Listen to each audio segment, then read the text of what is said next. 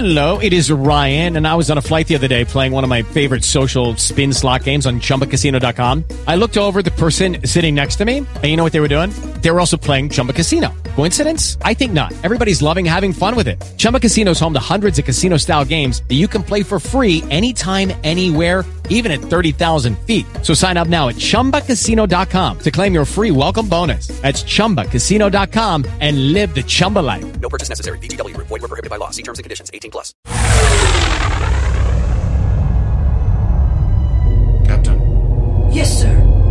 tell them we wish to board at once. With all due respect, the ambassadors for the Supreme Chancellor wish to board immediately. Yes, of course. As you know, our blockade is perfectly legal, and we'd be happy to receive the ambassadors.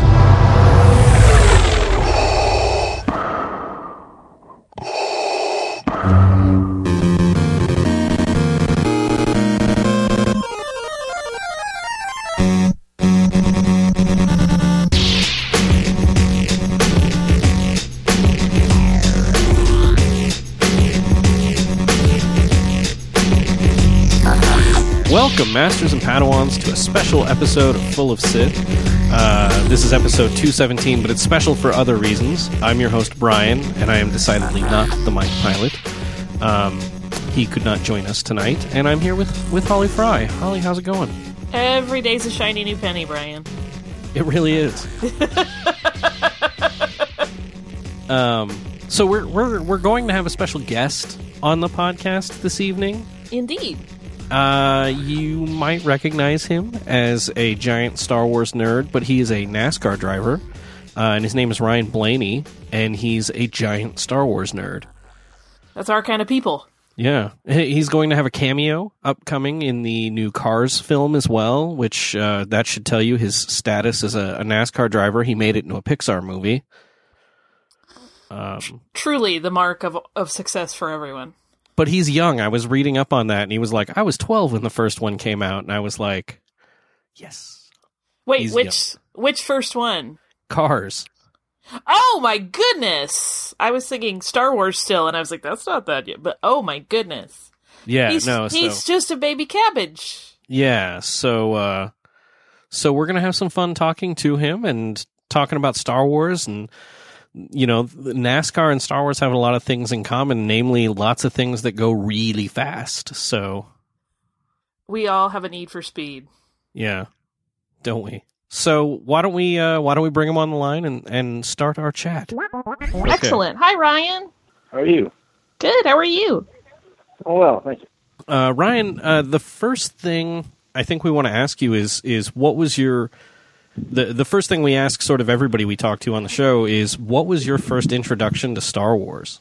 Really, how I got into it was, uh, you know, Phantom Menace came out in, in I believe '99, and I was seven or eight at the time, and uh, you know, your mind is is kind of still developing, and uh, I just thought it was really cool whenever I went to go see it in theaters, and um, that part I, I highly enjoyed. So, uh, really, no one in my family was a fan of it, but uh, they never saw the originals, and um, I, I, just, I don't know, I just highly enjoyed it as a kid, and uh, as I got older, I, you know, kept watching it, and uh, now that I'm 23, I, I, I really enjoy it, and, and I like going to, you know, rewatch them every couple of days and uh, just seeing what they're about. So, just something I enjoy, and um, something that's unique to me. So, I mean, it's something that's obviously sort of uh, captured you. I mean, follow you on Twitter. Like, you've got like Star Wars rugs on your on your travel bus. You got to meet Daisy Ridley. Like, uh, you, you do a podcast. And the new show art for the podcast is all Star Wars based. I mean, it, it sounds like it's a little bit more than than uh, just the. You sound a lot more like just a casual than than a casual fan. Yeah, yeah. The uh, the artwork for our podcast is um, it's actually really cool. I I came up with that. Uh, that's kind of the you know the poster work for the A New Hope, and uh, that was that was pretty neat that we were able to do that and then get an artist to kind of design that and then get the okay uh, to actually put that out into the public. So that was really cool to me. But uh, I don't know. I just I just highly enjoy it. I enjoy worlds like that of whether it's that or or Marvel and all the comic stuff. I, I just enjoy that fantasy side of it. Um, you know, I know not a lot of kind of NASCAR folks are, are like that, but uh, I feel like it's something that kind of kind of makes me um, makes me me, and um, it's nice to meet fans that are are uh, enjoy that stuff as well. What is your uh, favorite character? I have to ask. Uh, okay, so I'm torn between two, but uh, you know my favorite favorites are uh, you know I'm a big Darth Maul fan because that was the first film I ever saw uh, of the Star Wars uh, films, and uh, and then a Vader fan. So I guess I'm more of a dark side fan, but uh, those two always stuck out. But Darth Maul would probably be all, all my all-time favorite, just because I, you know, he was he was the first kind of villain I ever saw in those movies, and uh, you know, part of one of the best lightsaber battles uh, out of the uh, out of all the movies. So uh, those those are my uh, those are my two favorites for sure. Did you get to keep up with Darth Maul through the cartoons? Have you caught those yet? Yeah, I, I'm just getting into the Clone Wars Mhm. uh, and all that stuff. So it's uh, and Rebels. So it, it's been cool to kind of see him develop. I'm happy they you know are he's still incorporated and involved in it. Feel like he's uh, too good of a character to not uh, to not have in it. And I just got uh, I went to went to Marvel um, up in New York, their comics, and they gave me a bunch of uh, Darth Maul comics. So I'm I'm reading up on the comics now. So they uh, they've been really cool to me. But uh, yeah, it's it's pretty neat to see its character develop. I actually heard that there was a chance that they were making a video game about him, and that got shut down. And that uh, that discouraged me when I heard that. That'd have been really cool. Yeah, no, I think that they were talking about that just before the sale of Star Wars to Disney, uh, which, which, yeah, would have been it would have been pretty cool. But I'm sure we'll see him in some video games sooner or later, anyway. Yeah, I know he's going to be in uh, Battlefront 2, so that's Yeah. uh, that's pretty neat. So it sounds like you're you're really into the video game side of things as well. Yeah, yeah, Battlefront was great. Um, I I personally like uh, the Force Unleashed. I, one and two. I thought that was a pretty good game. Yeah. Um, uh, so I, I, you know, there, there has been a ton of recent Star Wars games that's come out, but uh, I'm looking forward to to uh, Battlefront 2. I think that comes out in November, so I'm I'm really pumped to to get that and uh, and see what they got. I know there's a story mode now. I highly enjoy story modes on on video games and uh, kind of seeing that adventure. So I'm I'm uh, pretty pumped for that. So with with um, I mean, obviously your career racing. I mean, it's not like it's not like you just started. I mean, you've been doing this since you were a little kid. But watching uh, Phantom Menace as your first Star Wars movie, did that did the pod race sort of like connect to you on a, a level it probably didn't with with other people? Um, I don't know. Maybe subconsciously it did. Uh, you know, that time when uh, Phantom Menace came out was about when I started racing, and uh, you know, yeah, it, it might have kind of made something click, but I, I kind of already knew I was going to be a racer. That's what my dad did. But uh, I think it, you know, subconsciously, like I said, I, I might have, might have definitely had some good relation right there. Uh, 'cause it was pretty much the same same age and time period. So. Is I mean, there's No. some, oh, go ahead, Holly. oh, you go ahead, Bryan. Well, I was going to say there's something, you know, all the Star Wars movies typically have like that scene where you're just going way too fast. Like, I sort of call them George Lucas's hot rod scenes, right? And he was super interested in racing. And I was wondering, like, being a racer, like, what sort of scenes um, through the Star Wars movies like that are your favorite? I mean, whether that's the pod race or like the speeder bike chase in, in Return of the Jedi or uh, the Coruscant chase in Attack of the Clones or, or just those sequences where you're moving really fast. Yeah, yeah. There's a bunch. Of, I mean, you know, you point out something good that it's uh, it's really in hell. But every Star Wars film, there's at some point a chase, whether it's through space or, or on a planet. Uh, so I, I like to relate those, you know, and what we do, and you know, we like speed, obviously, and uh, whenever they incorporate that in the movies, yeah, I think it's pretty cool. Uh, but yeah, the, the pod racing definitely. Uh, I, I personally enjoy whenever they go into light speed. I think it's one of the coolest things, and that kind of, you know, I wish we could say that. I wish we were like could say I'm preparing for light speed, and we can actually go faster from a from a click of a button like that. But uh, you know, I think that's uh, that's pretty neat. Wait, you're telling me that's not how racing works? I wish. I really wish that's how it worked. That'd be so great. That'd be make it, that would make it so much easier. right? Uh, because you are young enough to be in that demographic where your introduction was the prequel trilogy, I'm curious how you view the saga as a whole. Like, you know, some older fans really prefer the classic trilogy and some prefer the prequel trilogy and some are they just kind of pick and choose which ones are their favorite. So I'm wondering where your which ones are your favorite and if they're the ones that you connected to when you were a kid.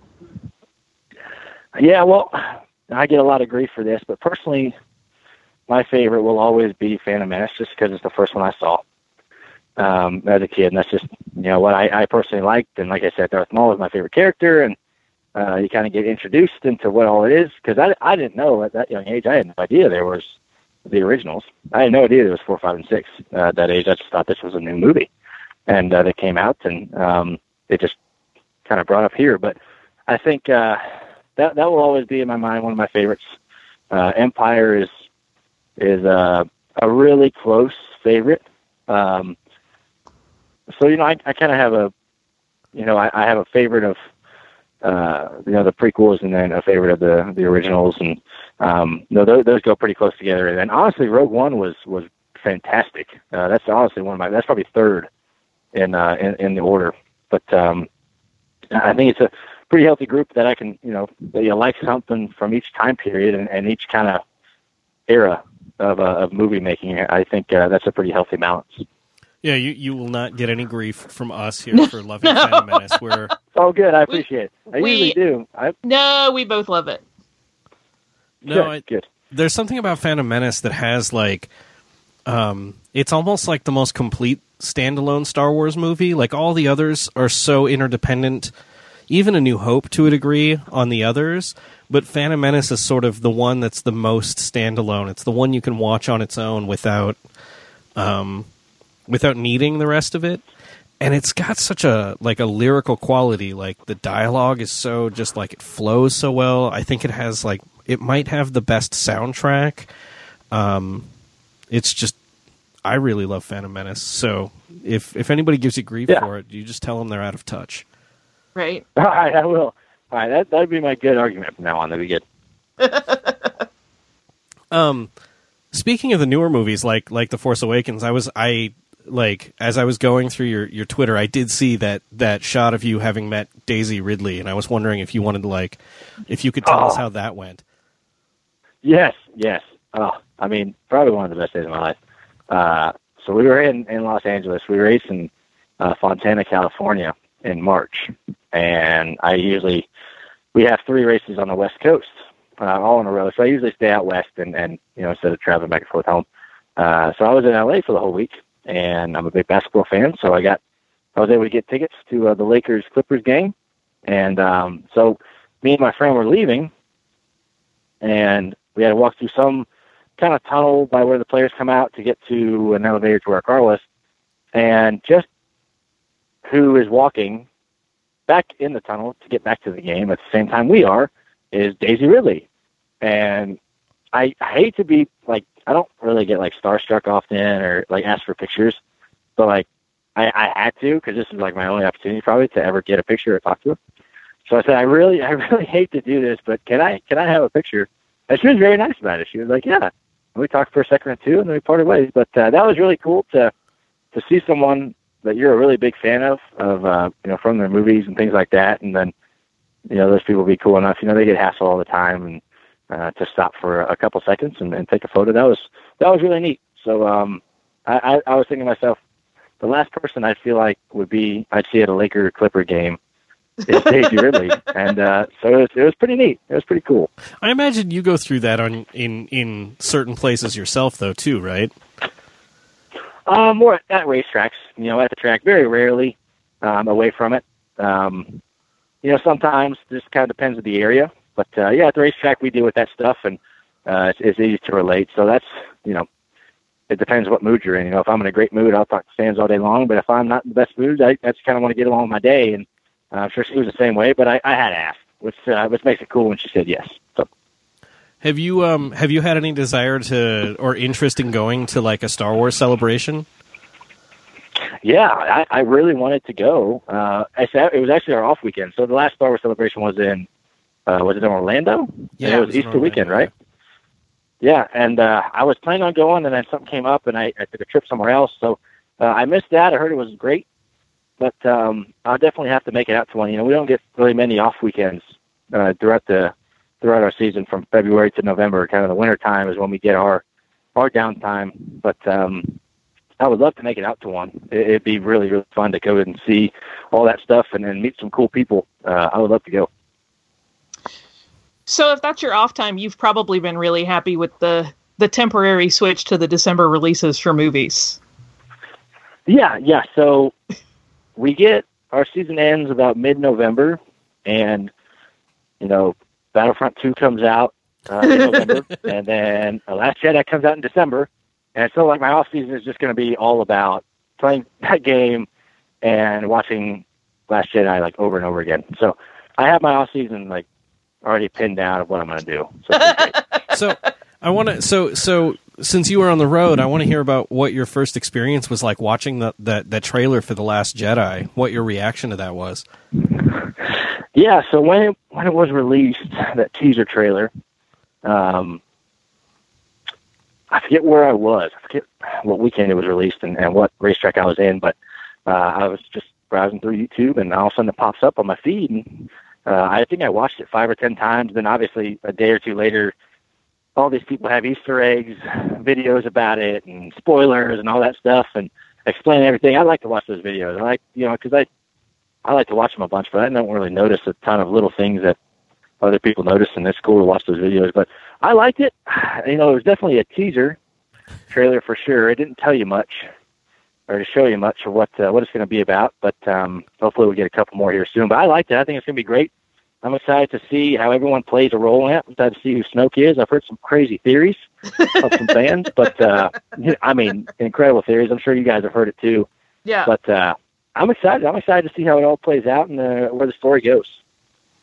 So who do you think Rey's parents are? Uh, I have no idea. I, I'm I kind of in the I same boat. a Kenobi. You think she's a Kenobi? Yeah, I think, I think so. I think so. I, I don't know. I think it's going to be too scripted if she's Luke's daughter. I, I really feel like it'd be too scripted, but you never know. I mean, I don't know. I don't know. People that uh, people say, you know, she's a solo, and you know she's going to be Kylo's sister. Is I, I so I don't know. I have no idea how that's going to work out. So, So- I'm excited to to see how the how the plot I- I- plot uh, plays out. I got a question for you. Like, um, Kevin Smith, uh, the filmmaker, sort of talks about how, like, no matter where you go in the world, Star Wars is one of those like common languages you can find somebody to talk to about, like anywhere. And it sounds like Yeah. you travel a lot, and I'm wondering if you've found that true. And and is that different in in the sort of circles that follow? Uh, NASCAR racers, or or what what is that like from your perspective, traveling around using Star Wars as that common language? Uh, you know, I've definitely met a lot of great people that are fans of NASCAR and of Star Wars as well. And you know, not many drivers are are fans of it. You know, there's one or two that have seen a few, but not a lot of drivers are fans of it that I can talk to about um, or, or geek out about. But uh, you know, some people and fans I've I've been able to meet, and and uh, it's really cool to kind of relate what I do, you know, as a profession, and and then talk things that we personally like, which in this case is Star Wars. Uh, so that, that that is really great that we can. So I, I would agree with that statement of it is a universal language. There's always going to be Star Wars fans, no matter where you are in the world, uh, and I think that's one of the few things, um, you know, global that you'll ever get. You know, languages are aren't, aren't known all the way across the world, but I feel like I feel like you'll meet somebody in any part of the world that, you know, if you say Star Wars, it it they're like, oh yeah, yeah, I've seen that. so I think it's pretty cool. Holly, did you have something? Uh, no. Oh, Did I make a noise? No, I thought I thought you were going to ask a question, but uh, I want to ask like um, when the Force Awakens, when you heard that it was coming out, um, like it was probably the first time in a long time you were able to watch a Star Wars movie for the first time, right? And and that's sort of Yeah. like a magical thing to be able to do that for the first time. And I'm wondering what what was the thing that that got you to react the most? I mean, what is it in these new movies that uh, that really that's really continuing to draw you in. You know, for me, it's it's very much the emotional side of things with Han and, and Ben, or with Rogue One, it was just everything because that movie was so sad and sweet. But what what is it that drags you through them? Yeah, I mean, like you know, Rogue One and uh, Force Awakens. It, uh, yeah, I mean, it was the first time I was able to see, you know, a brand new Star Wars in a very long time, and be old enough to kind of understand it, good idea of, of what all, all of it's about and what the story is and things like that. You know, and know it as an adult, and um, that was that was really neat. You know, to hear the the opening theme music for Force Awakens in the theater was just unbelievable because you know it's been a long time since I've heard that you know in theater form and uh, to know what you're getting into and you know the long wait and the work and process that went into make this movie um, it is pretty cool to me. But I feel like I don't know it's it's a lot more emotional than people think. I feel like it's you know it's a story of you know a lot of you know kind of different opinions on things and you know light and dark and suffering and things like that. Something that really just you know got me in the you know in the prequels is you see Anakin as a little boy and he goes through all this suffering with you know his mom dying and and there's so many things that build up inside of him and what makes him Darth Vader. And and that that is is kind of pretty neat to see how someone can turn like that and and turn evil with uh you know certain you know circumstances and and emotions and things like that. That always kind of drew me in. Uh I thought that was really cool how they how they did that. You know some people say that the prequels aren't great or he didn't do a good job acting. I thought he did a great job uh, and you kind of see him turning throughout the whole three episodes, and then you know eventually get to Darth Vader. But uh, that that you know the emotional stories of of uh, everything going on is uh, is kind of what keeps me coming back, and just to see what they come up with next is uh, always keeps you curious.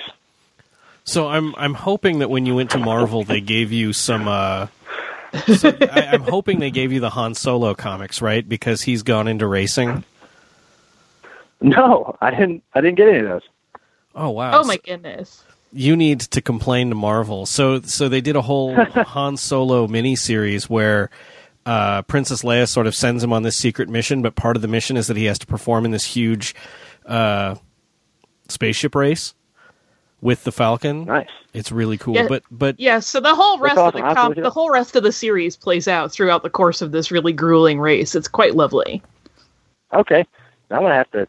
I'm gonna have to get on that um, for sure. Well, and then I was going to ask about Han Solo as well because sort of that backstory in between episode 6 and episode 7 is that once the you know, once the once the war is over, he just sort of leaves to go race while Leia does her government thing. And uh there's been some really interesting storytelling there too, but I was wondering um with with Han Solo being sort of the prototypical pilot, you know, that that guy with that need for speed is he like any of the sorts of people that you have to interact with as you're racing, or is that just sort of a stereotype that people have in their heads? Uh, I, I'd say more that's a stereotype for sure. Um, you know, it's uh, you know what he does and what we do is a little bit different, but I, I, I feel like that's more of a stereotype uh, in people's heads in some to some degree uh, for sure. It'd be cool if every NASCAR dri- driver was Han Solo, though. Oh, Do you oh, think yeah, that- I do mean, you- I'm, I'm agreeing with you. Yeah. Yeah, I, I think I think it'd be really cool if every Well- NASCAR driver was Han Solo. But I don't I don't think that would be cool. like that's a lot of personality. I think if every driver were like that, you would have a lot more problems. that is true. That is true. I feel like maybe you know a, a small balance, like maybe a quarter of them or an eighth of them can be Right. can have that big of personalities, and then it just gets you know too much if But- all of us do. the The question I was getting to though is how how did his death hit you? I'm always fascinated by this because I think it hit everybody in sort of a, a really different personal way. I, I I think you broke up for a second. Oh, how did how did Han Solo's death hit you? I think it sort of hits everybody in that Oh different personal way. yeah, you know that was a that was a tough one. Uh, honestly, I kind of saw it coming uh, when he walked out on the platform uh, to confront Kylo. You kind of see it. You're like, it's just kind of kind of building up. You're like, I don't know if that's a great idea. You know, obviously, obviously he knew what he was doing trying to get his son back. Uh, but I don't know. That kind of hit me of like I wasn't like surprised. I was kind of just distraught because he's been a great character. You know, for you know, he he built. He was a big part of building Star Wars, and uh, was a huge character getting going. And was really cool that they could incorporate him in, uh, you know, the Force Awakens. But uh, yeah, that that definitely was it. Well, that was a rough one for sure, and and to see the reactions of the other characters as well, that that definitely made it a little bit rougher, and, and how much he meant uh, to those characters as well. And then Chewie, uh, how how sad he was. That that was that was rough, but um, you know that was definitely uh, it was close, close to a tearjerker right there, really close. Really good. Not quite. You're not willing to to say that you cried. Not quite, not quite. I am. Oh, it made me bawl like a baby. So did Rogue One, man. Rogue One, when they started, when when when K2SO like closes the door and tells them that they need to start climbing, like, and he's saying climb, and you're like, wait a second, why is he saying climb? Oh no, he knows what's coming. This is terrible. Like, yeah, I was bawling like a baby. Yeah. Yeah, yeah. I mean, Rogue One, them killing everybody off. I'm like, man, that's rough. And and the way that he went out, that was that was definitely a, a, cool way to go out. It was really noble, uh, but it was definitely a, a sad moment, and um, that was that was pretty rough. But I, I thought, you know, Rogue One, they just kind of showed the the true grit of what it took to get these plans. Uh, I thought they they portrayed that in the the most fantastic way. But yeah, it was definitely uh definitely pretty rough to watch all of Rogue One and be like, all these characters you fall in love with here for two hours are dying. I'm like, man, How did? yeah. I, Oh, go ahead, Holly. oh no, you go ahead. I think yours is going to follow on that. No, I was gonna say how did I was gonna say how how did Rogue One change your viewings of A New Hope after that? well, I thought they tied it in beautifully. Of okay, Rogue One ends, or Rogue One ends, and then I New Hope is like ten minutes later it starts. I thought that was awesome.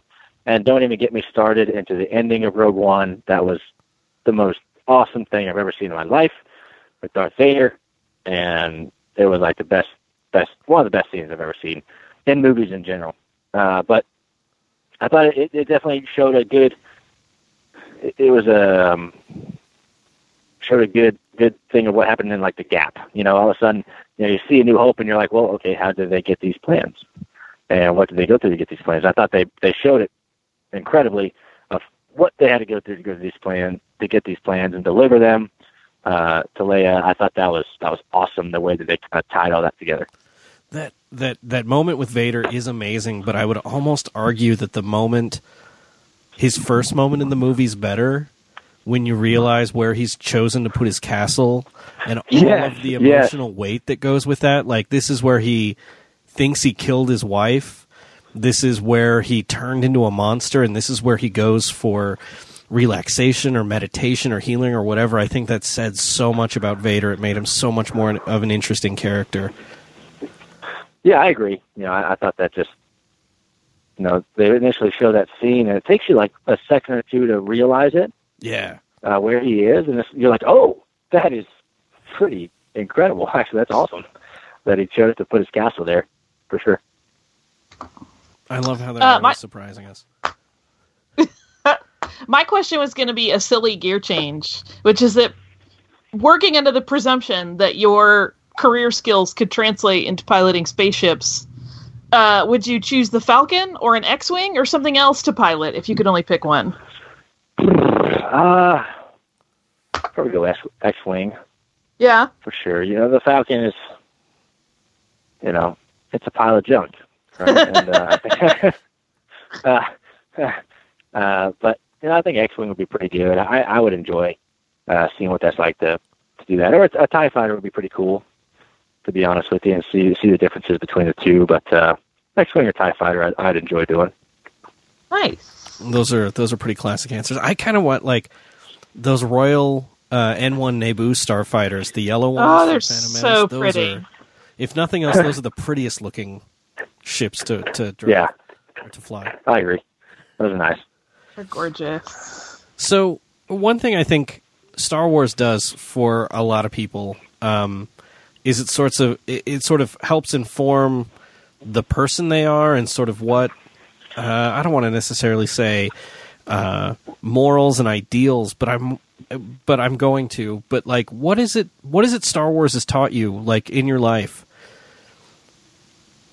Um, you know, there's kind of kind of goes back to the subconscious thing as a kid watching those. You probably learn lessons in there that you don't really think are lessons, but they apply to your life right now.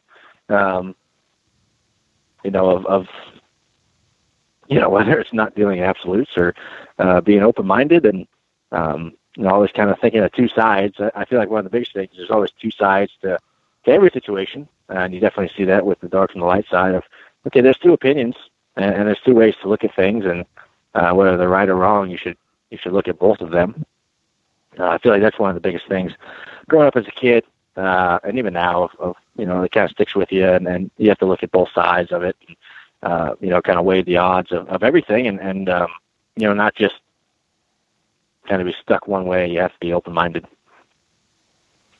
Yeah. No, it's it's one of those things that like uh, for me, just every movie has something. Whether that's uh, you know, like you alluded to earlier, how fascinating it is to watch someone who's such a good person as as Anakin sort of get led down that path to see how easily, you know, to wonder and worry myself, like to check myself and say, like, am I going down that path because I think I'm a good person and am I, and am I doing these things for the right reasons? That sort of thing.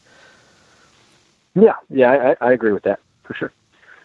Uh, I'm curious, since you mentioned that, how you feel about all of the the discussion that's been going on since the uh, Last Jedi trailer dropped about Luke saying that there is no more future for the Jedi, and where you think that sort of follows, and where you weigh in on the the balance of the Force arguments. Yeah, I think it's going to be interesting for sure. I, I feel like you know that that that statement at the end that he said was kind of threw a lot of people off guard. Kind of threw a lot of people off guard and, and trying to figure out what's going to happen and um, you know what he meant by that. Um, so I, I don't know. I, I don't really have a great uh, great answer for that right now. Maybe in a little bit when they come out with another trailer, but it's, it's going to be interesting to see what what he meant by that and, and how they're going to work that into the movie. Yeah, no, it's it's really I I it, I think this movie is going to be like a mind bender. I really think the Last Jedi is going to play with us.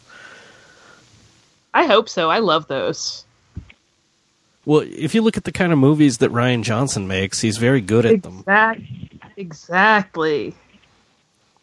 Um, one thing I wanted to ask was, uh, you know, are like as far as Star Wars, I think what what is it you think Star Wars has has done for you? Like, what has it? I, I, I that's a weird question. I mean, like for me, um, you know, it it helped me get through some of the bad times that I had in my life, or it ha- it's helped me introduce me to some of the people that I like the most in this. It's how I met Holly. It's how I met a lot of people. I mean, it's why we're talking. And I'm wondering, you know, what is it that Star Wars? How does Star Wars make your life better, other than just being a movie? Uh, it's just something I enjoy watching. Um, you know, I've met some great people, like I said, uh, from that and interacting with them and being able to talk to uh, them about whether it's theories or movies or what they like and don't like about the movies. And um, you, you just meet people along the way and uh, and get to kind of hear their opinions on things. And uh, you know that that to me, I think is really cool that you can meet friends and uh, and great personalities from just movies and, and fantasy and um, and come together and have a, a mutual enjoyment for something or a mutual kind of disagreement. Uh, and it's fun to kind of argue about them things, but uh, just the people you meet along the way and, and get to know the storyline. That uh, that to me has been pretty cool to have that, um, you know, from from those films. What What's the thing that you've had the biggest arguments about with Star Wars? uh, uh, just usually the the prequels versus the originals and all that stuff, and uh, you know, why do you like Phantom Menace so much and all that stuff, and that's usually the biggest one that I, I, I uh, you know, have to defend uh, on a regular basis whenever I, whenever people ask me what my favorite one is, and I, I tell them Phantom Menace. So that uh, that's probably the biggest argument I've ever had over the over the films. If you need help with that, I was just gonna say he should crib off of you. Bryan is excellent at shutting those people down, so he will Oh, good. prep a script Good. for I'll- you and have it ready. Yeah, maybe I'll go for your. Well, maybe I need your help here and get a, get some lines for me and some facts and, and figure out what uh, what I can do to, to shut those people down. That'd be nice. yeah. I mean, the two big ones probably that you hear a lot are Jar Jar and midi chlorians, right? Well, yeah, I mean that's like everyone just goes to Jar Jar. I'm like, yeah, he was a bad character, but But you know, what you he didn't them, ruin the movie. You, what you tell them, right? Without Jar Jar, we wouldn't have the Ewoks defeating the Empire at the end of Return of the Jedi. Well, that's true. because you've got that. like Qui Gon. Qui Gon is like like Jar Jar is this is this character who who no one likes. He's supposed to be unlikable, and no one wants him around. And Qui Gon is the only person who sees that like value and worth in him. So like the the whole idea. The lesson Jar Jar is supposed to tell is that it doesn't matter if you think someone is worthless, like they are worth treating with dignity. And then he's able to bring the Naboo and the Gungans together. And then as the Jedi are sort of derailing, as Palpatine is making his moves, Palpatine sees that and says, "Hey, I can do that too." And that's how Jar Jar gets involved with with Palpatine uh, as far as giving him the army he needs. But when you look at like Yoda, after the destruction of the Jedi, how he's trying to figure out what exactly went wrong. Who's the person he's talking to on Dagobah the whole time? It's Qui Gon, and Qui Gon's going to be telling him every lesson he he can. So how does Yoda act when when Luke shows up for the first time? He's acting like Jar Jar. And Luke fails that test and this is supposed to be terrifying to us. And Luke doesn't like learn this lesson until later when they they meet with the Ewoks and Han is ready to kill all of the Ewoks and Luke's like, "No, let's let's uh I've seen this play out before. Maybe they can help." We don't like we're underestimating them. And it's because Jar Jar That's pretty good. taught that lesson to Qui Gon, who taught it to Yoda, who taught it to Luke. Otherwise, they'd have all just been eaten by Ewoks. Yeah, yeah, I, I agree with that. I, that's something I'll have to argue with uh, and figure out a good. That's that's a good comeback to what uh, what I'm arguing. It's taken sure. a while for me But, to uh, that's- that's to, to fine tune that one, but Yeah, yeah. uh, But, uh, hey guys, I appreciate you talking to me. I got to uh, I got to run and do some things. okay. But uh, Perfect. thanks for thanks for having me on. Really Yeah, quickly, thank you. do you want to tell people where they can find you if if they're looking for you uh, and where your podcast is? Yeah, uh, yeah. I'm, I'm uh, just at at Blaney uh, on Twitter, and I'm Ryan Blaney ten on Instagram, and uh, my podcast is actually on the NASCAR website. So um, it's called Glass Case of Emotion. So that uh, that's something that uh, I highly enjoy doing. But um, yeah, go go check our podcast out. It's usually uh, a pretty good time. Okay, thank you so much for talking to us. Thanks so much, yeah, Ryan. y'all. It's been so much fun. See So yeah, that was uh that was Ryan. Uh, he was uh he was a lot of fun. Yeah. Uh, it's interesting getting perspectives from different sorts of Star Wars fans, um, especially in situations where they might not be surrounded by people who necessarily like it.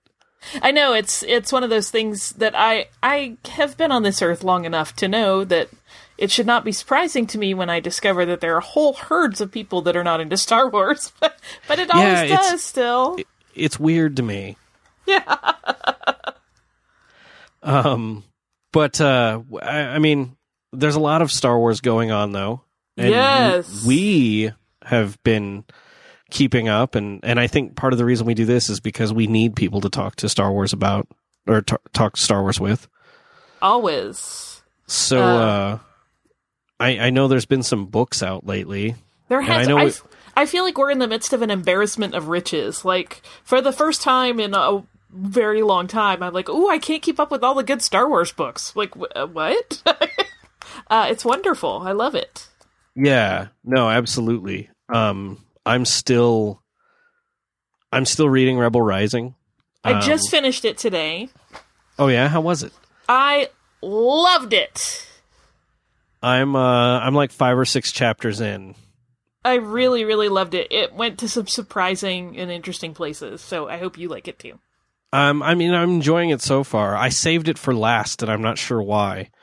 Um, like Thrawn was like the top priority, and then for some reason, well, no, it's because Guardians of the Will seemed like it would be easy and fast to read. Yeah.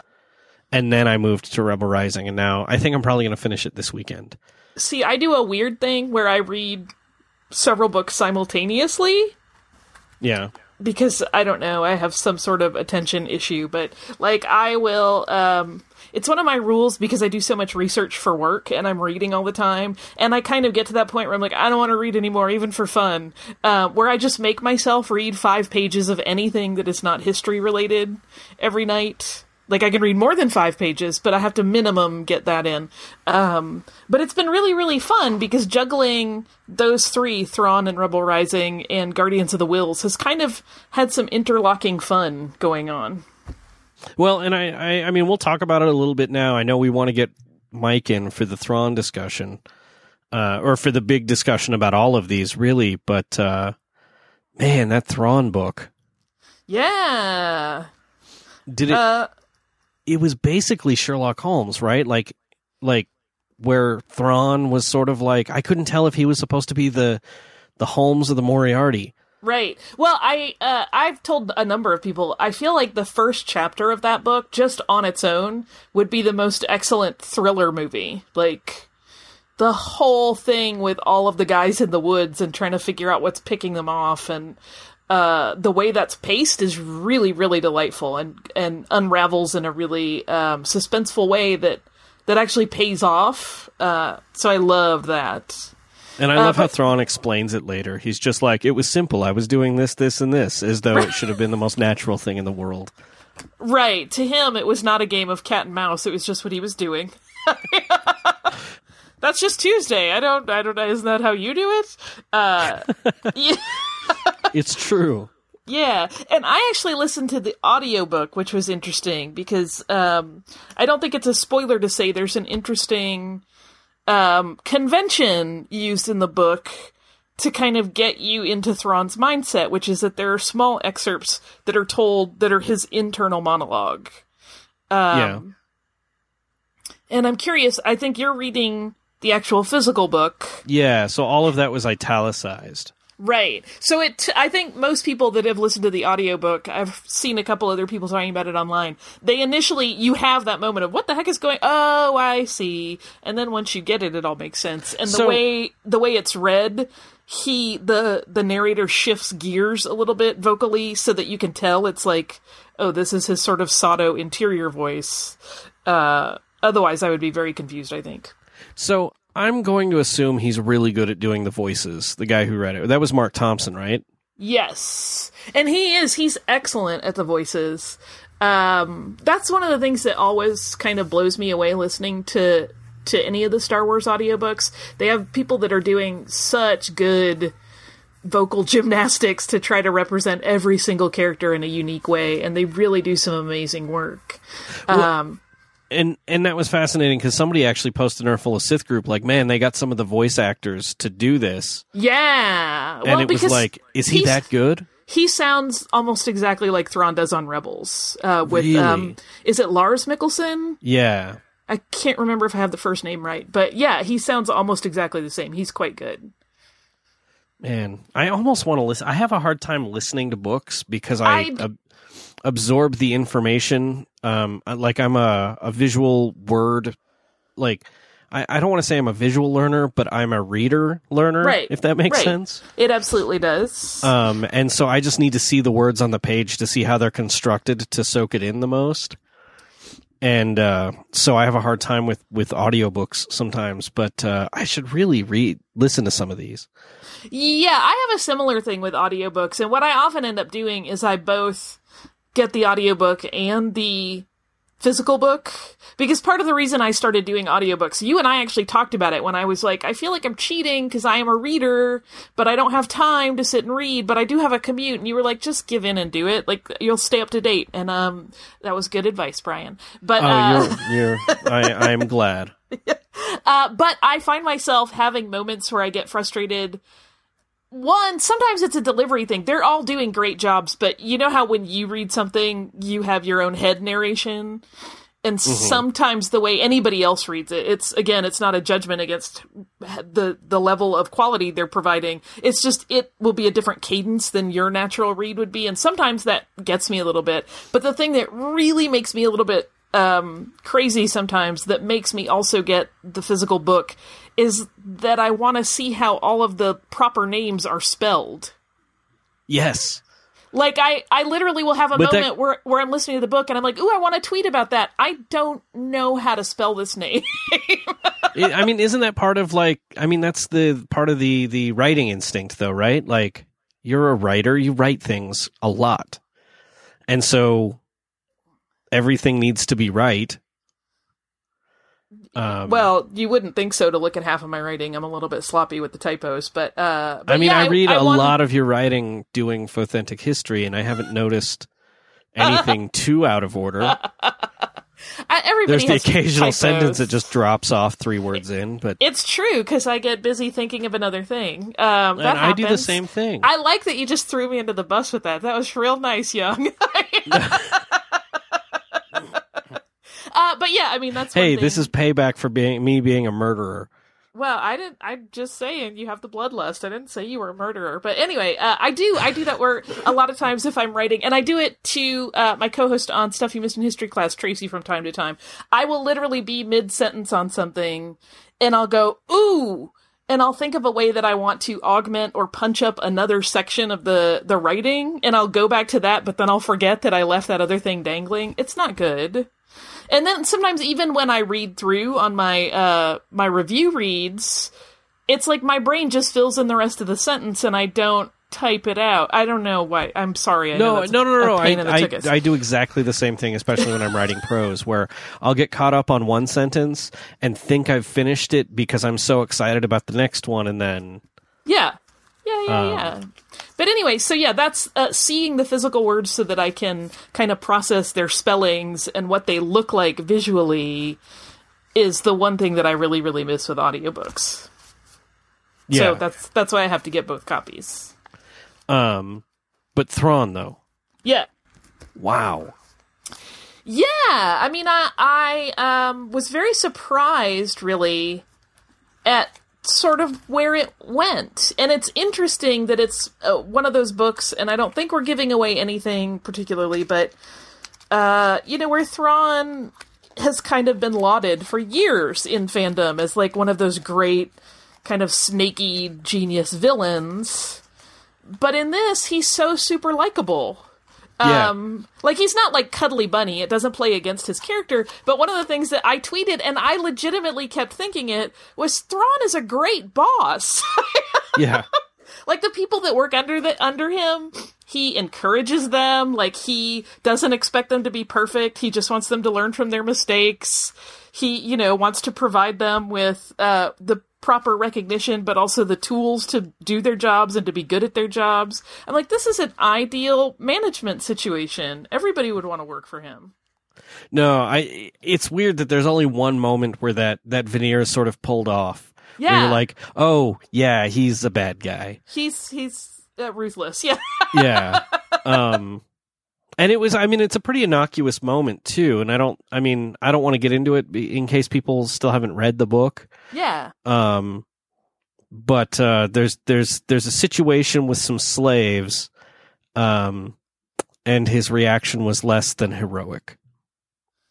Yes. And I really liked um I am blanking out on the character's name. I can look it up. That um, Eli Vanto? Yeah. I really thought like as a, a story mechanism that was really uh, well, yes, Watson. But also just in terms of um like I said, it this book makes Thrawn very likable, but you never think like you could just hang out with him and be buddies. And part of that is because they use Vanto as like the the foil in terms of like the contrast to like here is a kid from a backwater planet who's very bright, but he just he sees things through for lack of a better word, human eyes.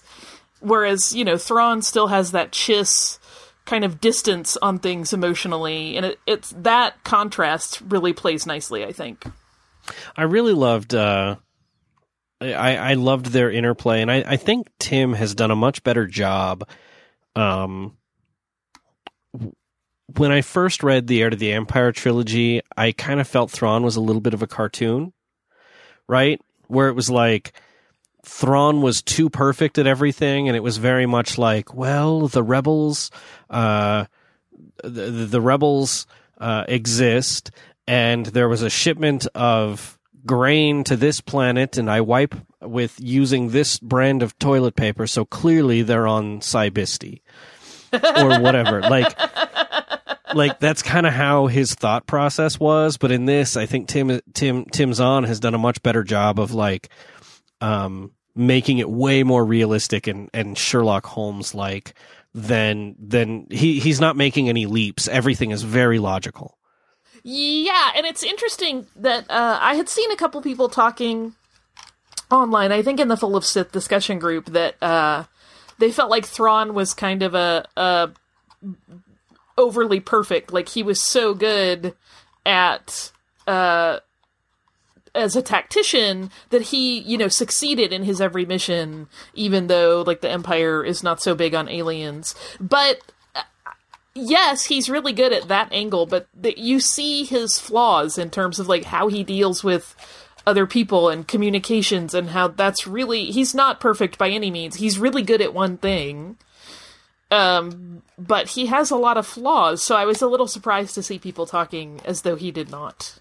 No, I mean, like, I, I think it was really interesting in this how he has, comp- like, no political savvy. Yeah. Like, none whatsoever. And he's oblivious to it, and it's a blind spot to him. Yeah, not only is he bad at it, he doesn't even know when he's hurting his own career by just Yeah. being kind of a, a, a I don't want to say a buffoon because that's not right. It suggests cartoonishness, but he's just completely, like you said, it's his blind spot. He's unaware and he's almost, um, It's Dunning Kruger effect. He, yeah, he's so blunt and brusque, but he, to him, that's just the way you communicate. So he's keenly unaware of what he's doing in terms of damaging his relationships with higher ups.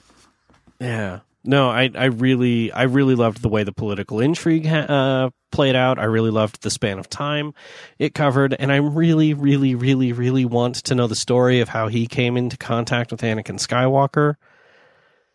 Yeah, I mean that's hinted at in the book, and certainly I hope that portends that we will get a fleshed out, really, Well, the- really The ending of the book sort of promised more, yes, and the hints of things that we got even further in his backstory promise more.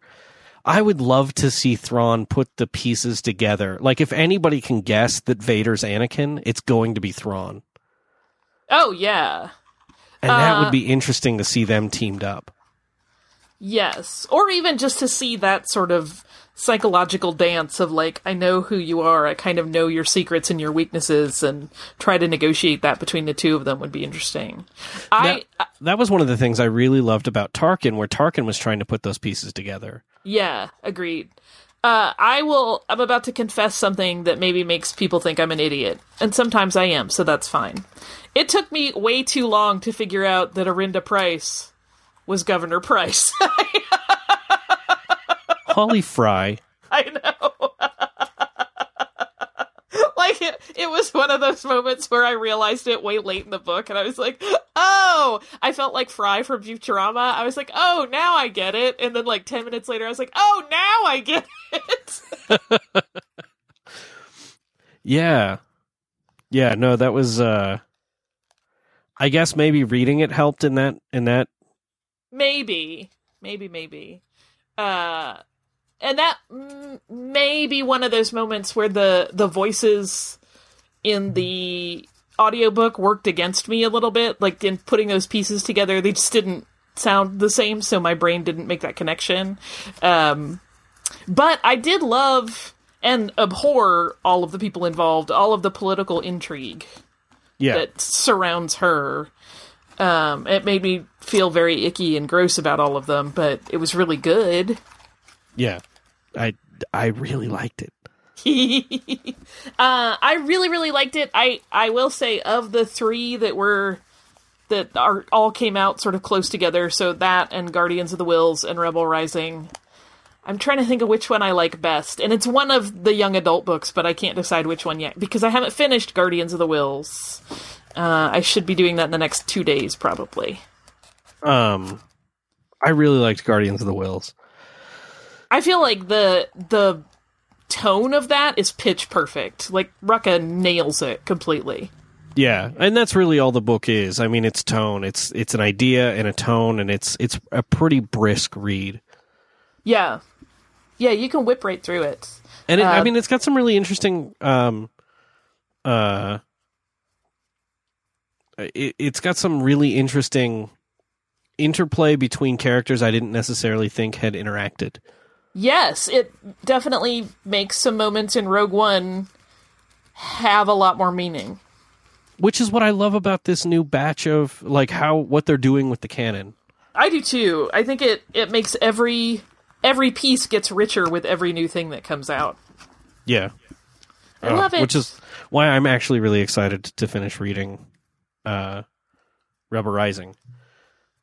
I know you make me want to go run and finish this thing and finish Guardians of the Will sooner rather than later. Yeah. Well, um that's probably it for this episode, Sounds good. which has been a blast. I always enjoy talking Star Wars with you, Holly. Likewise, I feel so lucky to have you in my life. You and Mike both. And and I like talking Star Wars with new people too. Me too. Me too. I like knowing that Ryan is just now getting into the animated stuff because I feel like he's got such a delicious ride ahead of him. Oh, no kidding. I I wanted to tell him uh except he had to go like the season 2 finale of of Rebels is going to blow his mind. If his two favorite characters are Vader and Maul, Yeah, exactly. the season two finale. I'm so excited. Like I will have to, um, we'll have to put it out on Twitter that he needs to get a hold of us once he watches that because it's going to, his head is going to explode. Yeah, he'll be quite delighted, I suspect. Um, so do you want to tell people where they can find you? No, of Oh. course. I'm just being silly. Uh, yeah, I am at Surliest Girl on Twitter, and you can find me at my day job podcast, Stuff You Missed in History Class, at missedinhistory.com, which will connect you with all of our social media, which is Missed in History across pretty much all of the social media spectrum. And then I do another podcast with you called Authentic History. Which is a whole barrel of monkeys worth of fun. It's very silly and fun, uh, where we act like fake history, fictional history is real, and that's at Fauthentics on uh, Twitter. What about you? Where else can people find you? Uh, you can find me on Twitter at Swankmatron. You can find my Patreon at patreon.com forward slash Swankmatron, which I always feel really bad about like mentioning and stuff because I'm like, I feel like I'm holding a cup out and begging for money, but I'm selling you short stories. That's what it is. Yeah, Um, but uh, you can you can find me there, and that would be awesome. And uh, you can find my writing on Big Shiny Robot and StarWars.com and uh, a bunch of other places. Uh, but if you follow me on on Twitter, I will direct you to the right places. hooray! So for Full of Sith, uh, we would love to hear from you. If you want to leave us a voicemail on our uh, using our SpeakPipe app on our website, you can go to fullofsith.com. You can find us on Twitter at Full of Sith and on Facebook, and we've got our Facebook group that has like thousands of people in it, where we just talk about Star Wars stuff all day on Facebook, uh, which is a lot of fun. And uh, you, we would love it if you would review us wherever you download your uh, podcasts. And uh, I don't know, is there anything else, Holly? I think you covered all the bases, sir. Okay, well then, um, uh, for this week, for my co-host Holly Frey, for Mike, who we wish could have been here tonight, for Ryan Blaney, who was kind enough to give us uh, some of his time tonight, uh, for episode 217 of Full of Sith, I am Bryan Young, and the Force will be with you always.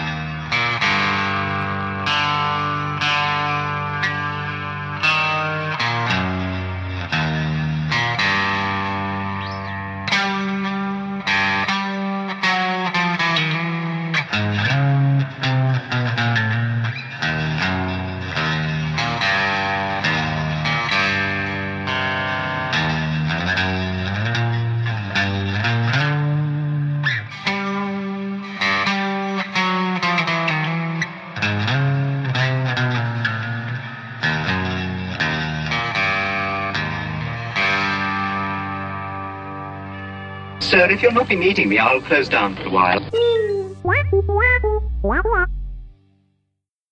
Hello, it is Ryan, and I was on a flight the other day playing one of my favorite social spin slot games on chumbacasino.com. I looked over the person sitting next to me, and you know what they were doing?